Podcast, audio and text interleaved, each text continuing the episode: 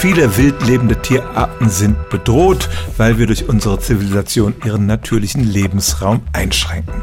Das gilt auch für den Igel, aber bei dem kommen noch ein paar erschwerende Umstände dazu, sodass er zumindest in Bayern schon auf der roten Liste steht und generell die Igelzahlen in Deutschland abnehmen. Der eine Faktor ist die Ernährung. Igel sind Insektenfresser und die Zahl der Insekten ist in Deutschland drastisch zurückgegangen.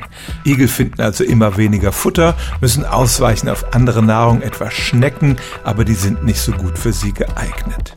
Und eine üppige Nahrung ist für den Igel wichtig, wenn er über den Winterschlaf kommen will, denn da muss er sich vorher ein gehöriges Polster anfressen. Der zweite Faktor, der den Igel zu schaffen macht, ist der Klimawandel. Wenn die Winter immer milder werden, dann wachen die Igel häufig zu früh aus dem Winterschlaf auf. Die Insekten, von denen sie leben, gibt's aber noch gar nicht im Februar, sodass sie dann ihren Energiebedarf nicht decken können und oft so geschwächt sind, dass sie sterben. Igelzählungen sind schwer, insbesondere deshalb, weil es nachtaktive Tiere sind, aber es gilt als gesichert, dass die Zahl der Igel stark zurückgegangen ist und deshalb muss man sagen, auch wenn die Igel in den nächsten Jahren noch nicht aussterben werden, er gehört zu den bedrohten Tierarten, weil sich durch die Aktivität des Menschen seine Lebensbedingungen immer mehr verschlechtert haben.